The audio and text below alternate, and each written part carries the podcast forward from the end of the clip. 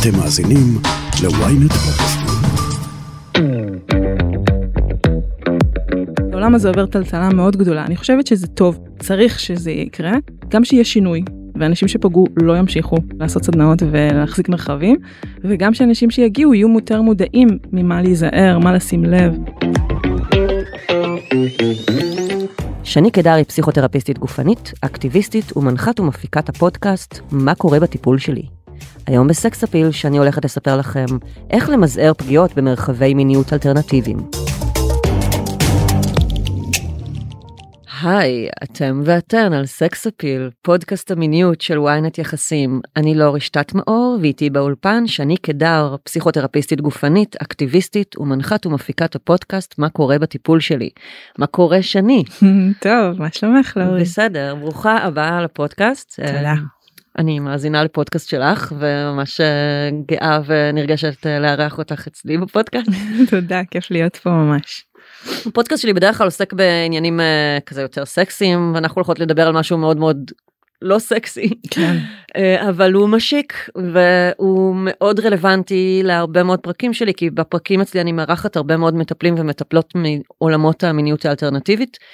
אה, המיניות ההוליסטית המיניות אה, הפחות אה, ממסדית ולצערי בחודשים האחרונים אה, נחשפו ברשת כל מיני עדויות על פגיעות מיניות שקרו בכל מיני מרחבים של מיניות מקודשת כן. ואת עוסקת בתחום הזה בשנה שנה וחצי. שנה וחצי כן. האחרונות וכתבת תחקיר שהתפוצץ והיה עצום בפוליטיקלי קורקט מגזין אינטרנטי פמיניסטי של נשים שעוסק בעיקר בהטרדות מיניות פגיעות אה, מערכות יחסים מתעללות אה, גז לייטינג כן, זה נושא שמופיע הרבה, כן. אז ברוכה הבאה תודה. אה, אני אשמח אם תספרי קצת למאזינות ולמאזינים על עצמך למי שלא מכירה מכיר. אוקיי, אז אני עושה הרבה דברים, הדברים הרלוונטיים לשיחה שלנו הם, אה, אני פסיכותרפיסטית גופנית, כמו שאמרתי, המון המון שנים מתעסקת בפמיניזם, בנושאים שקשורים לאקטיביזם ופמיניזם במיוחד, במגדר, וככה יצא שכששמעתי, אה, אני כאילו הגעתי לכיסא שאני יושבת בו עכשיו די במקרה, אני לא, זה לא היה מכוון, לא הייתה לי שום רצון לקריירה עיתונאית או אשת תקשורת או משהו כזה. אה, אבל זה קרה כי שמעתי את השם ארז ארג'ונה אמרו לי הבן אדם הזה פוגע. ואני כן אה, בקהילות הייתי אז הסתובבתי גרתי בפרדס חנה כמה שנים הסתובבתי בקהילות האלה. אני גם... כאילו פלירטט קצת עם, הק... עם הקהילה הרוחנית כזה יחסית. כן אפשר להגיד אה, חברי הייתי גם אני בעצמי הייתי בפסטיבלים של מיניות למשל בפסטיבלים כאילו אף פעם לא הייתי ממש בהארדקור אבל אה, זה היה מסביבי.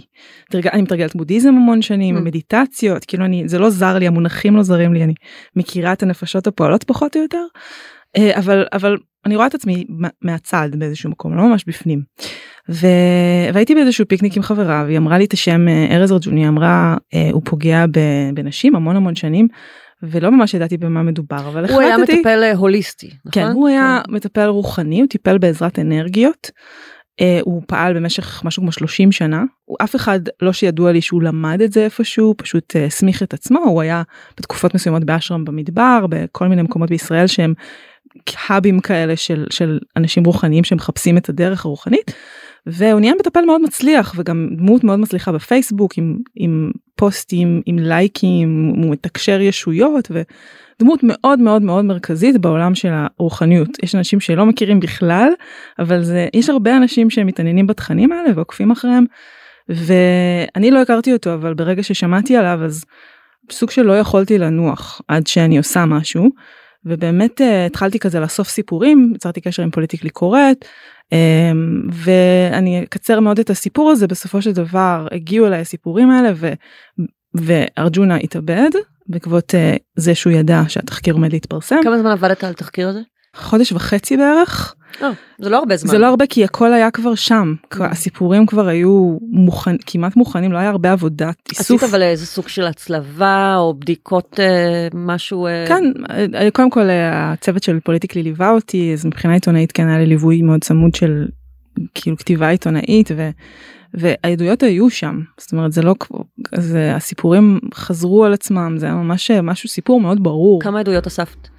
אז היו אני חושבת שבסוף היו משהו כמו אה, 13 או 14 וואו. אני לא זוכרת כמה נכנסו לתחקיר כאילו היו, היו קצת יותר אבל החלק המעניין פה זה כאילו זה מאוד מעניין אבל החלק ה- שאני רוצה כאילו להדגיש זה שמהרגע ששמתי את עצמי במקום הזה של מישהי שבכלל האוזן שלה פתוחה לשמוע את הסיפורים של פגיעות במרחב טיפולי אז התחילו להגיע אליי המון המון המון עדויות והם התרכזו בעיקר בעולם הניו אייג' הם התרכזו בעולם בעולם האלטרנטיבי ואני הייתי קצת בשוק אני חייבת להודות. הייתי בהלם כי לא ציפיתי לזה לא ידעתי אה, למה זה קורה כאילו למה מגיעות למה יש כל כך הרבה סיפורים כאלה? כאילו רק מישהו פתח איזה חלון וכולם פשוט צעקו לתוך החלון הזה אמ, והתחילו לעלות שמות שוב ושוב התחילו להיות ואני פשוט אה, באותה נקודה אמרתי טוב אני צריכה להבין למה זה קורה זה יש פה משהו יש פה תופעה וגם היא תופעה לא מדוברת כי לא מצאתי על זה חומר מהמם. ידעתי שיש קבוצה שנקראת פסיכואתיקה שמתעסקת בפגיעות מיניות בטיפול קונבנציונלי Mm. שזה רק אה, עובדים סוציאליים ופסיכולוגים אבל כאילו העולם של האלטרנטיבי לא לא דובר אה, זה קטע. כן ממש לא דובר כי, כי שנים יש תחקירים בעיתונים על מנהיגי כתות למשל שהם בדרך כלל אנשים רוחניים אה, או מת, כאילו מתיימרים להיות. כן. אני חושבת שהתפיסה של העולם האלטרנטיבי של הציבור הרחב זה כאילו באמת משהו מאוד כתי. כי אם מסתכלים עליהם אולי ההיפים בפרדס חנה שיושבים ואני לא ראיתי את זה ככה. אז אני לא ראיתי את זה ככה בכלל גם ראיתי את עצמי כמישהי שעוסקת בחלק מהפרקטיקות האלה מתעניינת בתכנים האלה כאילו לא ממש לא ראיתי את זה בצורה הזאת. אה, זה קל מאוד לס- לסייג ולהגיד פגיעות מיניות קורות בקהילה מסוימת בגלל שהם כאלה בגלל שהם היפים בגלל שלא יודעת אבל הדבר הזה קורה וזה משהו שיחזור לאורך השיחה שלנו לאורך הדבר הזה קורה בכל קהילה כאילו פגיעות מיניות נחשפות ב- בעולם העיתונות מהמם. בעולמות של אומנות ב- כן, כן. ו- ופשוט כל קהילה נראה לי עם אנשים אה, כריזמטיים, נכון. אז הם אה, יכולים, עלולים להיות פוגעים סדרתיים כאלה. לגמרי ו- אבל פה היה משהו שעניין אותי גם בגלל הפרקטיקה הטיפולית ובגלל המושגים והאידיאולוגיות שמאפשרים את הפגיעה שמאוד עניינו אותי לחקור אותם ולהבין אותם למה זה קורה. והתחלתי לאסוף המון המון ידע גם קריאה וגם עם דיבור עם נשים שנפגעו גברים שנפגעו אמ, והתחלתי לרכז כזה את התחום. ו- וצברתי לאט לאט ידע אני מניחה שבגלל זה אני יושבת פה מהמם. אמ, ועדיין ממשיך, ממשיכים להגיע אליי סיפורים עד היום. אבל כן זה זה זה בקצרה. כאילו נפתחה תיבת פנדורה של העולם הזה של המיניות האלטרנטיבית אה, וזה. אז את אה, אוספת סיפורים ויש לך, ואת מצליבה בעצם כבר שמות, יש לך שמות של אנשים שאת קיבלת עליהם כבר כמה עדויות. כן יש אה, יש שמות שחוזרים על עצמם זה כבר נהיה מעבר כבר פעם זה היה מייל של פוליטיקלי היום זה כבר דרך חברים וחברות שגם מקבלים עדויות כל מי שחושפת את הסיפור שלה גם היא מקבלת עדויות. אה, כן יש שמות שחוזרים על עצמם. מתי אתם מחליטים להפוך את זה לתחקיר? אז באיזשהו שלב גם הבנתי שזה בלתי אפשרי עבורי אני עושה את כל זה בהתנדבות יש לציין וזה בלתי אפשרי עבורי לכתוב. אה, בסופו של דבר הגענו ל-80 שמות. וואו. ואמרתי אני לא יכולה לכתוב 80 תחקירים זה משוגע. והחלטנו להתחיל להתעסק יותר בתחומים אז נגיד התחקיר שעכשיו יצא של אשרם במדבר זה היה בעקבות ההחלטה הזאת שאנחנו רוצות להסתכל על, על אזור מסוים על תחום מסוים ולה, ולדבר על מה שקרה בו. אז היה תחקיר שהתפרסם באוגוסט 2022 באתר פוליטיקלי קורט שחשף אה, עשרות פגיעות ב... בעיקר בנשים צעירות שהגיעו לאשרם במדבר אה, בידי שני מנהלים אה, של המקום ב... אני לא זוכרת בדיוק את השנים אבל זה היה טווח מסוים של שנים. אה, זהו זה ממש סיפורים מאוד מאוד קשים אה, מי שרוצה לקרוא את זה. אני בדרך כלל לא ממליצה לקרוא את התחקירים כי קשה לקרוא את זה אבל צריך לדעת את זה צריך להבין שדברים האלה באמת קורים. אני מה שאני נורא אוהבת אגב אה, אוהבת אה, זה נוח יותר בתחקירים האלה שאתם לא ישר אה, כותבות את כל הסיפור של כל עדות אלא יש כמו כאילו עמלק כמו ארוך מדי לא קראתי אז כן. יש כאילו תקציר ואז כן. מי שרוצה להעמיק פנימה יכולה לפתוח את העדות ולקבל את כולה ואז זה גם עוזר מבחינה טריגרית כי את לא ישר מפילה את כל המידע המאוד מכאיב הזה על הקוראות אלא נותנת להם איזושהי טעימה כדי להבין מה על מה הסיפור ואם הן רוצות להעמיק הם יש להם את האופציה. נכון זה ממש מכוון זה בדיוק הבחירה הזאת כדי לא לתרגר וכדי לכבד מאוד את הסיפור. אני חושבת שזה פורמט מעולה כן. ממש ממש. ממש ממש. אמ, אוקיי אז אז בואי נדבר קצת על, על אה, מה זה טראומה אה, איך היא מתנהגת אה, מה המופעים שלה. אוקיי אז טראומה אה, היא, זה דבר מאוד מאוד מורכב, יש המון מחקר על טראומה. אה, בשנים האחרונות, אני אומרת, מה זה בשנים, בשלושים שנה האחרונות נגיד, יותר מחקר באמת שעוסק בחלק הפיזיולוגי הגופני של טראומה, אבל אפשר להגיד שטראומה זה איזשהו אירוע. אה, שלא נדבר על האירוע עצמו אבל ההשפעה שלו על הגוף על הנפש אה, על התודעה זה זה מופע שמשפיע בכל פוגע בכל אברי אה, החיים נקרא לזה. כאילו גם גם בגוף במערכת העצבים בצור, בדפוסי החשיבה ושוב תלוי במשך וזה באמת ההבדל בין טראומה נגיד חד פעמית כמו פיגוע או אונס חד פעמי לבין אירוע מתמשך שהוא אה, אה, התעללות בילדות, אה, bullying בילדות וכאלה. אז זה מה שנקרא פוסט טראומה מורכבת, שהם דברים שונים וגם מטפלים בהם בצורה שונה. פוסט טראומה זה ההתפרצות של הטראומה בעצם. לא? פוסט טראומה זה, זה התסמינים, זה הכינוי ב-DSM, הספר הפסיכיאטרי, לתסמינים שהם בעקבות הטראומה. אהה. יש זה, זה עולם שלם שאני לא אכנס אליו אבל כן יש פה אה, מה שמאוד מאוד חשוב להבין שזה לא אה, משהו שהוא יש לו תסמין אחד יש לזה מגוון תסמינים והם משפיעים באמת בהרבה הרבה צורות על החיים שלנו. אה, ויש אנשים שיש להם נגיד טראומה והם לא יודעים שהם mm-hmm. גם כי הם לא זוכרים כי אחד מהתסמינים של טראומה זה באמת הדחקה של הזיכרון הטראומטי. ויש אנשים שלא לא יודעים למשל שהם חוו טראומה שהם לא מבינים למה יש להם כל מיני כן. תסמינים מוזרים בחיים ו... עד שקורה משהו טריגרי שמצית אצלם את הזיכרון כן. הזה.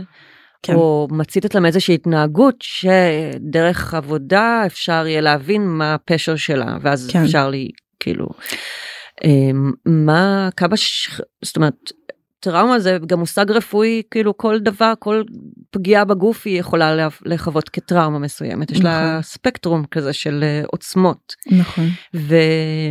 וההקשר למרחבים הרוחניים זה שהרבה מהאנשים שמתעניינים במרחבים רוחניים הם אנשים שסוחבים איתם איזושהי טראומה. אני חושבת שרובנו סוחבים איזושהי טראומה היום היום הגדרה היא מאוד רחבה וגם אפשר אפילו להסתכל נגיד על הזנחה כטראומה mm-hmm. או התעללות רגשית כטראומה mm-hmm. פעם זה כאילו היה ממש הם מרביצים לך אונסים אותך וזה טראומה אבל כן. יש לזה באמת ויש גם קשר מאוד לאופן ה... לאיך בכלל אנחנו באנו יש אנשים שיש להם תודעה קצת אחרת יש אנשים יותר רגישים אה, מה שנקרא מושג אדם רגיש מאוד שעליהם גם ההשפעה היא אחרת קצור מאוד מאוד קשה לכמת את זה ובאמת למדוד את זה אבל אני יכולה להגיד שאני חושבת שרובנו חווינו טראומה. אה, החברה שלנו לא ממש אה, יודעת לדבר טראומה או לדבר מרחב מוגן מטראומה שבתחילת הפרק אמרת שאנחנו מדברים על נושא לא, לא סקסי אז חשבתי לעצמי ש. שביטחון זה דבר סקסי כן. כאילו בעיניי נכון. שכאילו שאנחנו הולכות למרחב ואנחנו רוצות שהוא יהיה מוגן נכון. אז זה כן דווקא נכון כמו כמו שיח הגבולות שאנחנו נכון. הרבה פעמים אני מזכירה את זה המון בפודקאסט שברגע שדווקא תוחמים גבולות של מרחב מסוים הרבה יותר קל לשחק בפנים כי את מרגישה הרבה יותר בטוחה כן. לעשות דברים כי את יודעת שלא יפרו את הגבולות שלך. כן אז אולי הדבר שחשוב להגיד בהקשר הזה שאנחנו אומרים הרבה את המונח אה, מיודע טראומה שזה בדיוק מה שאמרת על התחקיר בפוליטיקלי קורט, מה זה אומר מיודע טראומה? זה אומר שהפרקטיקות שבהם אני משתמשת, לא משנה מה, אם זה כתבה בעיתון, או, או מקום עבודה, או סדנה, אני, אם אני רוצה ש, שזה יהיה מרחב מיודע טראומה, אני צריכה להבין איך המרחב משפיע על האנשים שנכנסים בשערים שלו. למה הכוונה? שאולי יש להם טראומה. אה, אז זה אומר להכין, בעצם להכין מראש לדעת כל מיני דברים מסוימים שאולי אנשים שאין להם טראומה או, או עברו כאילו עברו, עברו כבר מספיק ריפוי עם הטראומה שלהם לא ישפיע עליהם בצורה הזאת. אה, סתם עולה לי מה, עולה לי כאילו ב, ב, בדיוק מה שאמרת על טריגרים נגיד לא לייצר מצב שבו מישהו יכול לספר נגיד בשיתוף לשתף איזה סיפור שיהיה מאוד טריגרי או שלא יודעת יש משהו במרחב שהוא מאוד מאוד מאוד אה, חזק עוצמתי אה, דורש הרבה הרבה ממערכת העצבים שלנו באותו רגע ואנשים טראומטיים יותר רגישים מערכת העצבים שלהם יותר מופעלת בקלות. אבל בדרך כלל דווקא זה מה שקורה נכון תכף כן זה כן. בדיוק שזה אירוני כאילו. נכון. כי מצד אחד הכוח של המרחבים האלה זה דווקא ביכולת, לפחות בחוויה שלי, כן להיות במרחב שבו מותר לך לבכות, מותר לך לספר ולשתף מה חווית ואת הדברים הכי עצובים שקרו לך, כי את יודעת שאתה תהיה עטופה, או לפחות את רוצה לדעת שתהיה עטופה, ומצד שני באמת אה, יש המון שיתופים שיכולים כזה לייצר אפילו מה שנקרא טראומה משנית עבור המאזינות כן. בקבוצה, כי אני שמעתי נגיד באחד הריטריטים שהייתי בהם, על uh, גילוי עריות של מישהי והיה לי נורא היה לי לא כן. כאילו לא יכולתי להכיל את זה. נכון נכון אנחנו בעצם צריכים להתמודד עם זה קודם כל החברה הישראלית רוויית טראומה. אנחנו צריכים להתמודד צריכות להתמודד עם זה שהחיים שלנו פה באמת הם מתרגרים. המרחב הפייסבוקי הוא מאוד טראומטי הוא מאוד מפעיל הוא מאוד uh, משחרר הרבה הורמונים כשאת ככה נמצאת הרבה במרחבים האלה. Um, העולם, העולם העבודה שלנו מאוד תחרותי מאוד סטרספול. Uh, כן אנחנו בהחלט נמצאים בהתמודדות מול הדבר הזה שנקרא טראומה ויש אנשים שלא מגדירים את עצמם כטראומטיים. שזה בסדר גמור וכמובן זאת זה גם הבחנה פסיכיאטרית פסיכולוגית אבל זה גם משהו שאנשים גם משתמשים בו בשפת היומיום כאילו אוי זה היה מה זה טראומטי בשבילי נכון. כשהמלצר איחר בהגשת נכון המנה. נכון נכון נכון. כאילו אז אז כן יש פה כל מיני כן יש אה, יש זילות של זה אבל זה כמו שאנשים אומרים אוי היה שואה היה שואה. כן. אז כאילו נכון. יותר אה, זילות נכון, מזה. נכון. אה, אבל לגבי מה שאמרת קודם אז באמת אם אנחנו נכנסות לנושא הזה של מרחבים אה, טיפוליים נגיד אה, אז יש יש באמת הרבה אנשים טראומטיים שמבקשים בצורה מאוד זה מאוד ברור לי למה זה מבקשים לעצמם ריפוי דרך המרחבים האלה קודם כל כי זה סבל מאוד מאוד גדול זה ממש ממש קשה להיות בן אדם שמופעל בקלות ולשאת איתי זיכרונות קשים ולהסתובב עם פגיעות מסוימת ועם חוסר אמון למשל ועם אה, קשיים מיניים ועם כל מיני דברים שהם באמת התסמינים של פוסט טראומה. וכשאני כאדם כזה נגיד נתקלת בכל מיני טקסטים שאני רואה בפייסבוק או שאני שומעת מחברות שלי שהיו באיזה מרחב סדנאי וזה משנה חיים וזה מדהים וזה את לא מאמינה ו- וזה ממש מושך זה מאוד מאוד מושך כן. מה אני אלך עכשיו אה, 15 שנה לטיפול לא גם יש אנשים שבאמת הלכו 15 שנה לטיפול וזה לא עזר נכון, להם. נכון. ואז הם שומעים מאיזה חבר עם נטיות אלטרנטיביות או מישהו רוחניקי כזה והוא אומר להם וואי את חייבת לנסות את הסדנה הזאת והזאת החיים שלך השתנו. נכון. הם הולכים לזה. נכון ויש בזה גם אמת גדולה כי באמת עולם הטיפול הקונבנציונלי מה שאנחנו קוראים הטיפול הפסיכודינמי הוא לא מיועד לטיפול בטראומה. שזה הקטע הכי אירוני כן לשבת ולדבר על הטראומות ילדות שלי זה לא הולך לפתור לי את הטראומה. והיום זה כבר מאוד מאוד מאוד ברור לחוקרי הטראומה כאילו שזה לא הדבר ו- ולכן יש צדק והיגיון מאוד גדול בזה שאנחנו ננסה לעשות דברים אחרים. כל הטיפול הפסיכדלי שהוא גם מיועד לטיפול בפוסט טראומה מחקר שיש היום בבאר יעקב על פוסט טראומה של אה, חיילים. הם מנסים למצוא דרכים אחרות שהתייחסו לאספקט הגופני העצבי לזיכרון הגופני שלנו של הטראומה כדי לפתור את, ה, את הדבר הזה. ממה שידוע לי אולי אני טועה אבל בעבר באמת במדינה הכירו בפוסט טראומה בעיקר בחיילים מלחמות או פיגועים ופחות אנשים שחו... נשים שחוו נכון. אונס. אה, יש. היום אה, הרווחה כן מכירה בפגיעות מיניות כטראומה. היום זה שיח חדש אבל נכון, זה לא היה בעבר. זה בזכות הרבה גם מאבק של אה, אנשים כמו יעל שרר אנשים. שבאמת נשים שבאמת אה, נלחמות עבור הזכויות האלה ואני חייבת להגיד שכאילו גם בתור מי שנמצאת באיזה נקודה מאוד ספציפית בשיח על פגיעות מיניות. אמ, העולם המשפטי העולם ה- אמ, גם המשטרה אמ, גם החוק לא ממש יודע איך מה לעשות במקרים האלה ואני חושבת שבגלל זה עיתונאיות כמונו מקבלות הרבה פעמים את הסיפורים האלה אה, התחקירים הרבים האלה שמתפרסמים כי באמת כאילו אין אין הרבה מה לעשות אה, נורא נורא קשה להוכיח פגיעה מינית וכל החוויה הזאת של לעבור את, התח, את החקירה המשטרתית. ה- כן, אבל זה גם היתרון של כלי תקשורת עצמאי, כי אם אני נכון. הייתי רוצה להעלות תחקיר בוויינט, הייתי צריכה לעשות פוליגרף לכל מתלוננת, הייתי צריכה לאמת, הייתי צריכה לראות שיש הצלבה בדיוק, ו... זאת אומרת, כן. ה- הייתי הרבה יותר מוגבלת, הייתי צריכה להעביר את זה ליועץ משפטי וכאלה. כן. נכון ו- ו- וזה חוזר לנושא של טראומה שטראומ שגם היא בעיה מאוד בש- בעולם המשפטי וגם בעיה בשיח על טראומה מינית שכאילו מתייחסים לפגיעה מינית כמו כל פשע אחר אבל המופעים שלו הוא מאוד מאוד שונים למשל אישה שנפגעה אצל מטפל היא יכולה ממש ממש וזה מאוד הגיוני וזה מאוד קורה. לכתוב לו אחר כך אס.אם.אס ולהגיד לו וואו הטיפול היה מדהים אני כל כך מודה לך ומשטרה לוקחת את האס.אם.אס הזה ואומרת הנה ההוכחה שלא נפגעת מינית בדיוק.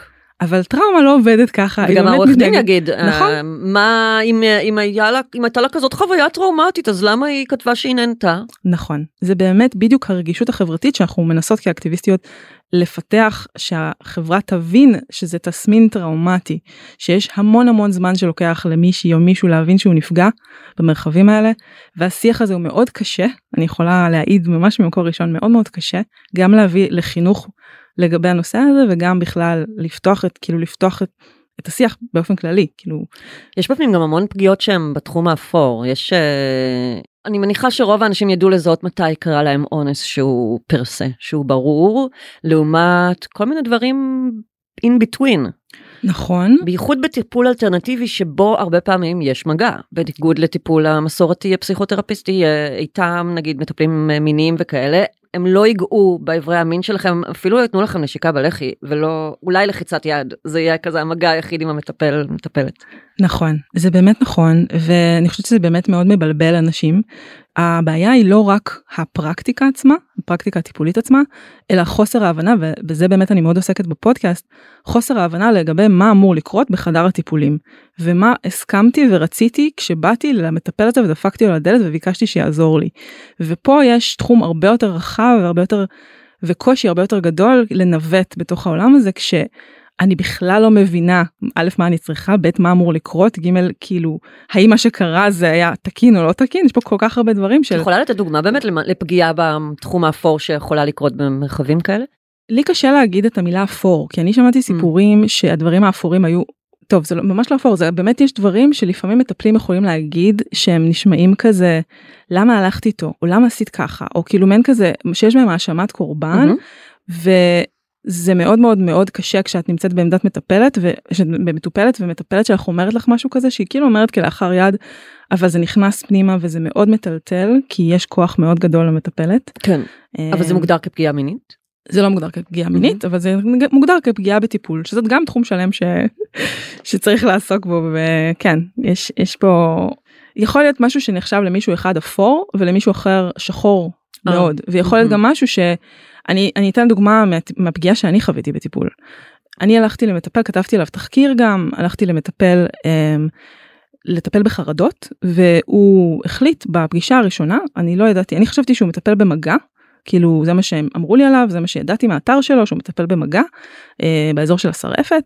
והגעתי לפגישה הראשונה איתו, קודם כל כבר בשיחת טלפון הוא שאל אותי, אה, היה לך משהו בילדות, היה לך משהו? אמרתי, היה לי, אני סיפרתי לו מה היה.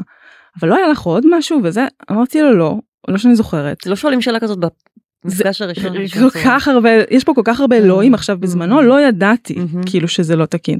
ואחר כך בפגישה הראשונה בן אדם יושב מולי עשה לי אינטייק מאוד קצר של כמה שאלות. ואז הוא אמר לי תשמעי את נפגעת בילדות בגיל 3 עד 8 מחבר משפחה פגיעה מינית. זה נכון?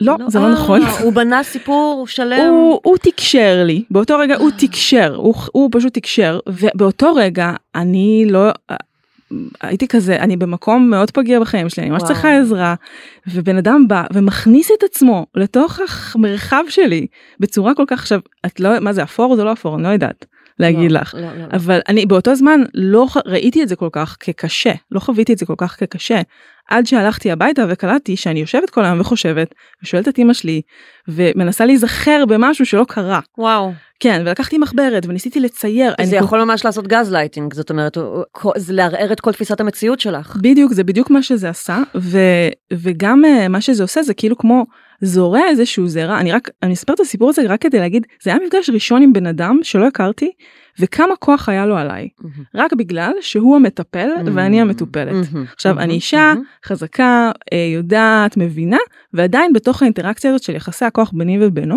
המשפט הזה שהוא אמר לי ממש שינה לי את הכמה חודשים אחר כך וכאילו התעסקתי ללא הרף בהאם נפגעתי בילדות או לא. ו... לקח לי הרבה זמן להשיל ממני את ההבחנה המאוד שגם אגב ניתנה לי בלי שביקשתי וואו. ובלי שידעתי שהיא אמורה וזה דברים שקורים בטיפולים כל הזמן וואו. כל הזמן כאילו בעיקר ודווקא זה זה, זה הזוי כאילו הוא שתל לך זיכרון שלא היה ממש ככה uh, והדבר הזה um, הוא נפוץ מאוד בעולם הטיפול הרוחני mm. בגלל שה... הכלי של המטפל הוא, הוא כאילו היכולות הרוחניות שלו, התקשור שלו, הדברים שהוא מקבל, המסרים שהוא מקבל, הוא יכול להגיד פחות או יותר כל מה שעולה על רוחו. למשל ארג'ונה היה אומר למטופלות ש... אמ, גם למטופלות שהוא פגע בהם והתעמתו איתו, הוא היה אומר להם, כן, אנחנו בגלגול הקודם, אנחנו כבר היינו במשחק הזה שאני התוקף ואת הקורבן, אז אנחנו רק משחזרים את זה שוב ושוב. יש כל כך הרבה דרכים לפרש מציאות בצורה פוגענית, וכשאת, כשמטפל משתמש בכוח שלו בשביל זה, גם גם מנחה סדנאות לצורך העניין כן? זה יכול להיות מאוד מאוד הרסני לנפש ו... ומסוכן. ועל זה אני ממש ממש מדברת כאילו מנסה להביא את השיח הזה שמבין את יחסי הכוחות בחדר טיפולים כי זה הפודקאסט שלך ממש עוסק בזה. כן כאילו בניסיון להבין את יחסי הכוחות וגם אה, להפוך אותם. לנראים כי הם בדרך כלל שקופים אנשים לא לא שמים לב לזה. נכון גם הרבה פעמים מטפלים רוחניים הם נראים כזה כאחד האדם ולא זה אבל הם, עדיין הם מקסימים, הם הם מקסימים, כריזמטיים, ויש להם הם מדבר, נעים. בדיוק, הם מדברים מהמם. ברכות, וזה נראה לך אנשים של לב, הם מסתכלים לך נכון, בעיניים, נכון. ואת לא חושדת לרגע שיש פה בן אדם נרקסיסט שבכלל לא רואה שום דבר חוץ מעצמו, וזה כאילו סופר מבלבל, סופר מבלבל. אבל אם דיברנו על שחור לעומת אפור אז נגיד אה, בתחקיר על איסתא אז אה, כשמדריך אה, שוכב עם אה, מישהי שהגיעה לסדנה לדעת זה שחור ברור אבל תתפלאי זה עד כמה שזה לא שחור עבורם. Mm, mm. הדבר הזה שהוא לא חוקי, למרות שגם החוק בישראל הוא קצת מבלבל בהקשר הזה, אבל מאוד, זו פרקטיקה מאוד נפוצה בעולם המיניות אה, מקודשת, לשכב עם אסיסטנטיות, לשכב עם תלמידות, אה, וזה מדהים כמה שאנשים עד שהתחלנו לדבר על זה לא ידעו שזה בכלל לא, לא אמור להיות ולא תקין. זה ממש היה נפוץ, זה היה כאילו משהו גם שעושים. בארץ כן, יש בהחלט, אה, יש את הפרקטיקה הזאת גם בישראל. אני חושבת שעכשיו זה מתחיל להשתנות סוף סוף, לשמחתי. אמ, וגם אנשים, אני חושבת, מתחילים להבין שזה כאילו מצני הצדדים, גם המנחים מתחילים להבין, אני חושבת שיש מנחים שלא ידעו שזה לא, שזה... נכון יש שוחחתי על זה עם מישהי שהיא מדריכת טנטרה והיא אמרה לי. מה אבל איך את רוצה ללמוד על מיניות אם לא מהמאסטר הרי הוא יחנוך אותי כי הוא מבין בזה הכי טוב ואני רוצה להיפתח לעולם הזה וזה היא כאילו חשבה שזה בסדר. כן. נכון, זה- זה, זה, זה באמת אידיאולוגיה. כשאני הולכת לטיפול או לסדנה או לחניכה או לטקס, אני צריכה לדעת שאני מסכימה לזו, לאידיאולוגיה הזאת. ואם אני באה והמנח... וזה פרקטיקה נהוגה שם שמנחים שוכבים ואנשים רואים את זה זה קורה זה לעיני כל גם הרבה ברוב המקרים אה, זה אגב כאילו כביכול מרצון האישה או, או הגבר זאת אומרת הם, הם מעריצים את נכון. המדריכים הם, הם רוצים לשכב איתם ואז כן ואז בדיעבד הם מבינים שמשהו לא בסדר או שהם מתייחסים אליהם חר אני נגיד לא זוכרת אמ, אם זה דרך עדות שקראתי או באחד התחקירים אבל מישהי כתבה שהיא שכבה מרצונה עם אחד המדריכים ואחר כך הוא פשוט למחרת הוא התעלם ממנה לגמרי והיא ראתה אותו שוכב עם אה, מישהי אחרת והיא ממש ממש נפגעה והיא הייתה בת איזה 19-20. כן אז אני חושבת שפה מאוד חשוב להכניס שני מושגים אחד באמת זה יחסי כוחות כשאני מבלה כמה שעות בסדנה עם אדם שמגיע והוא מדבר מול כולם והוא כריזמטי ולפעמים הוא חתיך לפעמים הוא באמת כמו שאמרנו קודם אני היכולת שלי להבין האם אני באמת נמשכת אליו או לא נמשכת אליו היא מאוד פחותה באותו רגע. הוא הסיבה ששילמתי את הכסף הזה כדי להיכנס לסדנה הזאת אני לא יודעת מה באמת מה באמת קורה פה כריזמה כפי שאת יודעת זה דבר מאוד מושך מהמם. ולכן המונח הסכמה בתוך uh, יחסי כוחות של גם יש אנשים שמראש נמשכים ליחסי הכוחות. נכון. כאילו, לבוס, לאדם מבוגר יותר. נכון וזה בסדר גמור אין עם זה שום בעיה עם המשיכה עצמה הבעיה היא שהבן אדם הוא מנצל את הדבר הזה ביודעין או לא ביודעין מנצל את הדבר הזה ו, ושם סביב זה אידיאולוגיה כמו uh, כדי לעבור חניכה מינית אני צריכה לשכב עם המדריך שלי שזה אידיאולוגיה. מי יודע אם זה נכון לא נכון אני יודעת אין לי מושג אני לא יש עבר- גם אלמנטים של לחץ חברתי, כי את רוצה להתקבל, את רוצה שהוא ייקח אותך כאסיסטנטית שלו. נכון אז זה הדבר השני לחץ חברתי זה דבר מאוד מאוד משפיע עלינו אנחנו חושבים שזה כאילו משהו ששייך לעולם הילדות אבל לא גם כמבוגרים לחץ חברתי הוא ממש משפיע יכול להשפיע במחקרים מראים של על האופן שבו אנחנו רואים פיזית את המציאות אם כולם אומרים לנו שהחדר הזה אדום והוא שחור אנחנו יכול להיות מאוד שאנחנו מתישהו נתחיל לראות אותו כאדום זה עד כדי כך משפיע ובאמת בתוך סדנה שבו קורים המון דברים אה, שמשפיעים על מצב התודעה שלנו אז לחץ חברתי מאוד מאוד משפיע. והדבר השלישי זה, זה מה שאני קוראת זה מה שנקרא סוגסטיה שבעברית זה הסעה שזה מאוד מתרחש גם באמת בטיפול אחד על אחד אבל זה זה בעצם הדבר שנותן לבן אדם את המנדט להשפיע עליי זה הסיבה שאני הולכת לרופא ואני מקשיבה לו והוא נראה לי מאוד אמין הסמכותיות של האדם כן. שעומד מולי. כן זה איזשהו כוח שמופעל על התודעה שלנו שגורם לנו להאמין לבן אדם הזה ולהקשיב למה שהוא אומר בדיוק אותו דבר שהמטפל הזה אמר לי את מה שהוא אמר אז הוא הפעיל עליי את הסוגסטיה שלו שזה דבר מאוד מסתורי ומוזר כשחושבים על זה אבל הוא מאוד חזק כן ו, וכל הדברים האלה פועלים עלינו כשאנחנו נכנסים למרחבים טיפוליים סדנאיים וצריך להיות מודעים אליהם כי זה זה מפעיל אותנו מאוד, משפיע עלינו מאוד. תכף ממשיכים, הודעה קצרה וחוזרים. ynet פלוס החדש עם הסיפורים הכי מעניינים ומיטב הכותבים. חודש ראשון בחמישה שקלים ותשעים בלבד. למצטרפים חדשים כפוף לתנאי השימוש.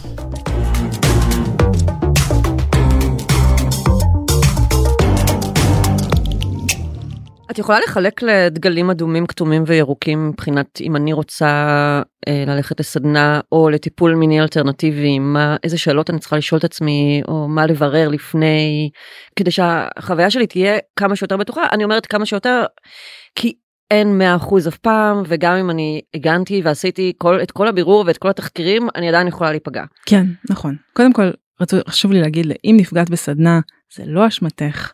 את uh, הושפעת מהרבה הכוחות שפעלו עלייך, אני מקווה שהדגשתי מספיק עד כמה זה חזק, uh, אנחנו במרחבים האלה וגם גם, נפוץ. וגם נפוץ, מאוד נפוץ. במרחבים האלה אנחנו מעבר לזה שהרבה מרחבים כאלה לא מאפשרים שימוש בסמים ומשנה תודעה, אבל אני צריך להגיד שבתוך מרחב של סדנה, מיליון הורמונים אה, נורים לנו בתוך הגוף, דופמין ו- ואוקסיטוצין וכל מיני דברים כאלה, דברים שמכניסים אותנו להיי הזה שאחרי הסדנה אנחנו אומרים וואי זו הייתה החוויה הכי מדהימה של אלה כן. בחיים. אז הדברים האלה הם גם משנה תודעה, נכון שהם נכון. טבעיים, אבל הם גם משנה תודעה והם גם משפיעים על יכולת ההסכמה שלנו. אה, אז גם חשוב להגיד את זה גם שאני מודעת שכשאני נכנסת למרחב כזה אז אני אדע מה הולך לקרות לי. אה, הרבה סדנאות ואני פה אכנס לדגלים האדומים באמת שגם אני יכולה לח... חילקנו אותם לדגלים אדומים כתומים וירוקים אבל זה יכול להיות שוב למישהי דגל אדום ולמישהי אחרת זה דגל כתום או צהוב אז אני אגיד את זה כזה בכלליות אבל בגדול כשאת נכנסת למרחב ובוא נתחיל מהעניין של הסכמה הסכמה מדעת אה, כשאת, של סדנה או טיפול. כשאת נכנסת למרחב ואת לא יודעת מה קורה מה הולך לקרות שם ואו שאומרים לך עזבי אני לא רוצה לספיילר לך עדיף לך שלא תדעי כי זה יפגע לך בחוויה זה דגל אדום. למה זה דגל אדום? כי זה לא מיודע טראומה כי אנשים עם טראומה לא רוצים שמערכת העצבים שלהם תהיה מופתעת. על הטראומה שלהם זה לא טוב שפתאום תהיה להם הפתעה. למשל כולם מתפשטים עכשיו או אז אז אנשים אני מאוד מאוד ממליצה לאנשים לדעת מה הולך לקרות ואם לא מסכימים להגיד לכם אם שמים את זה בכל מיני דברים מסתוריים זה דגל זה דגל של לשים לב שזה גם בטיפול אגב בטיפול אני מאוד מעודדת מטפלים לשלוח טפסי הסכמה מדעת זה טפסים שמפרטים את שיטת הטיפול שלי Mm. את האמונות שלי ההסכמה מדעת אגב היא לא רק לגבי כן, יש לך הפרקטיקה פרק על זה שהאזנתי מזמן, אני זוכרת שהרבה אנשים לא יודעים איזה סוג טיפול הם בכלל עושים. נכון זה מדהים קטע. נכון זה כאילו זה יערה ניצן אמרה דוקטור יערה ניצן היא אמרה אנחנו יודעים יותר על הטלפון שלנו מאשר על המטפל שלנו. אמ, וזה נכון זה זה זה די מדהים לחשוב על זה אבל אני חושבת שעוד דבר שבעיניי נורא נורא חשוב כשאני הולכת לסדנה או טיפול זה לשאול מה האידיאולוגיה שלך במה אתה מאמין כמטפל? איך הצורה שבה אתה מפעיל את המרחב הזה או איך הדרך שאנחנו הולכים לעבור ביחד כמטפלת ומטופלת ואיך זה הולך בעיניך לשנות את המציאות של החיים שלי כי בשביל זה אני משלמת כסף אוקיי איך כי הרבה אנשים יגידו וזה גם מאוד נפוץ בעולם הרוחני כשכזה.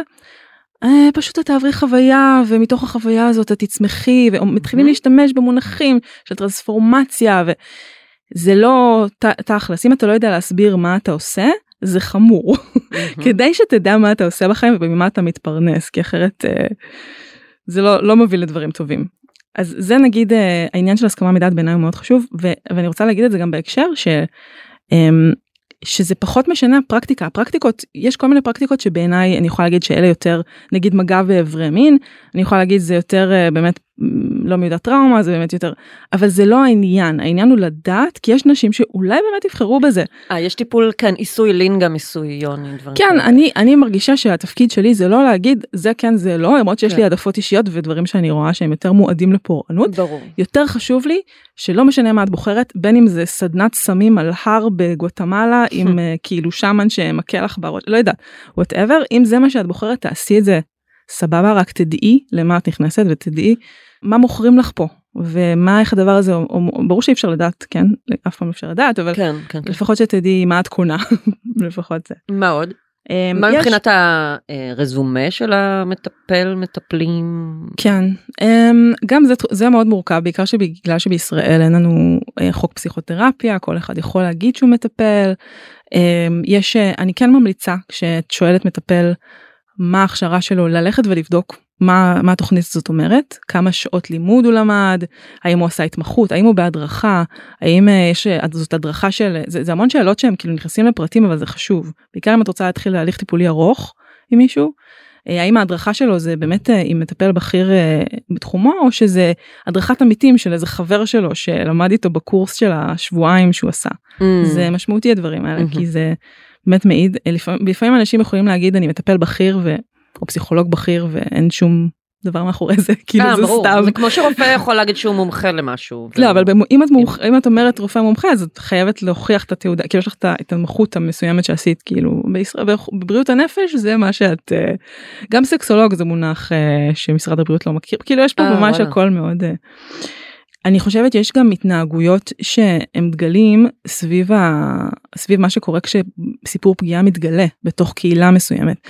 אז יש דברים שהם היום אני יכולה להגיד כי בתור מי שבאמת עוסקת בזה זה שאומרים לך למשל אה, אל תרכלי על אנשים אחרים בסדנה או אל אה, אה, תגידי אם יש לך בעיה עם מישהו תגידי את זה בפניו זה למשל גם לא מיודע טראומה בן אדם טראומטי לא יכול לבוא לבן אדם שפגע בו ולהגיד לו את זה. כן, קוראים לזה כנות רדיקלית. כן כנות כן. רדיקלית זה אם את לא עכשיו התעמתת עם הפוגע שלך זה בשך כאילו זה בעיה שלך.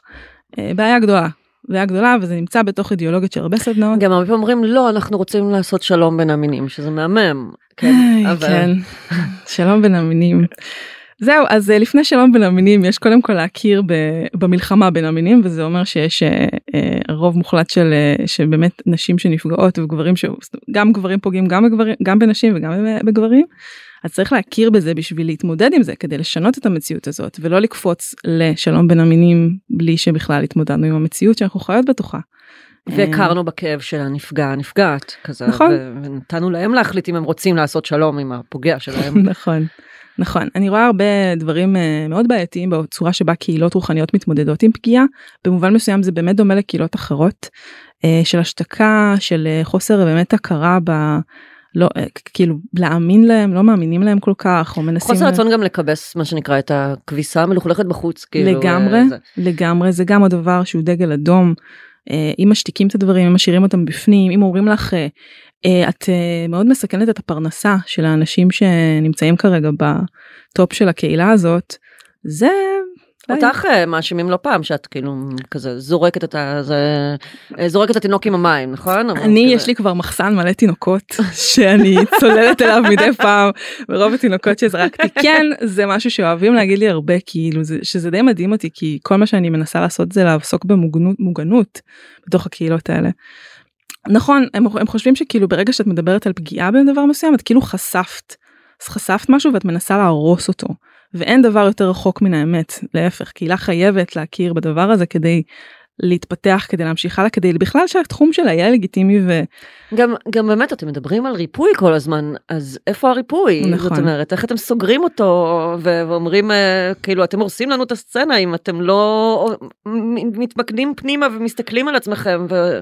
ממש יש גם הרבה אה, נגיד אה, כשאני מפרסמת על אה, פגיעה שקרתה באיזה משהו מסוים אני מקבלת הרבה אבל לי הייתה חוויה מדהימה שם. נכון נכון. או אתם לא מספרים גם על החוויות הטובות. ברור שהיו חוויות טובות חוויות הטובות זה הסיבה שאנשים הולכים למרחבים האלה. ומה שהיה עד היום בשיח זה היה טקסטים פרסומיים לסדנאות ולמרחבים האלה. זה מה שהיה לא היה שום ביקורת לא היה אף אחד שדיבר על הצד האפל ומאז שהתחלנו לדבר על לחשוף את הדברים בתחקירים אז העולם הזה עובר טלטלה מאוד גדולה אני חושבת שזה טוב שהוא עובר טלטלה מאוד גדולה. צריך שזה יקרה ובתקווה מאוד גדולה אנשים שבאמת יגיעו לשם אה, גם שיהיה שינוי ואנשים שפגעו לא ימשיכו לנ... אה, לעשות סדנאות ולהחזיק מרחבים וגם שאנשים שיגיעו יהיו יותר מודעים ממה להיזהר מה לשים לב זה ממש נראה לי חובה כדאי שזה יקרה. דיברנו הרבה על הלא אז אולי נזכיר קצת קצת מה כן מה כן יכול להראות שמטפל הוא אדם שאפשר לתת לסמוך עליו או לתת בו אמון? אני חושבת או... שהדבר אני יכולה לרכז את זה למילה בהירות.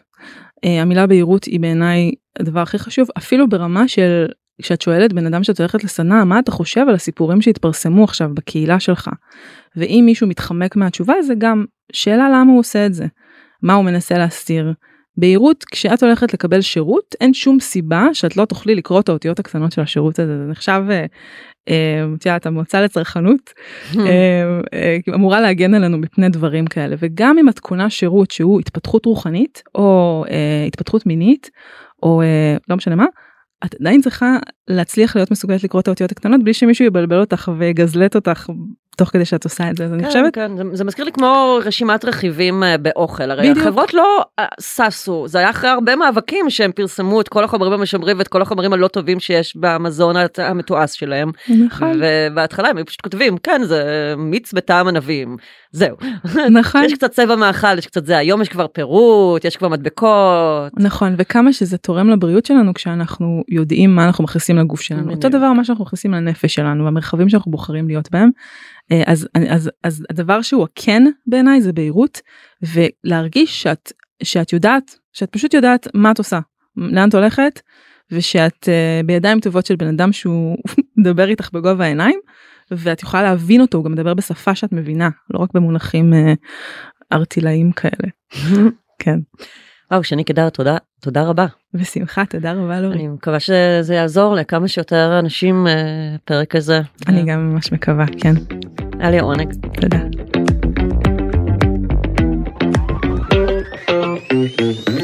עד כאן סקס אפיל. מוזמנות ומוזמנים לעקוב אחרינו בוויינט, ספוטיפיי או בכל אפליקציית פודקאסטים שמועדפת עליכם.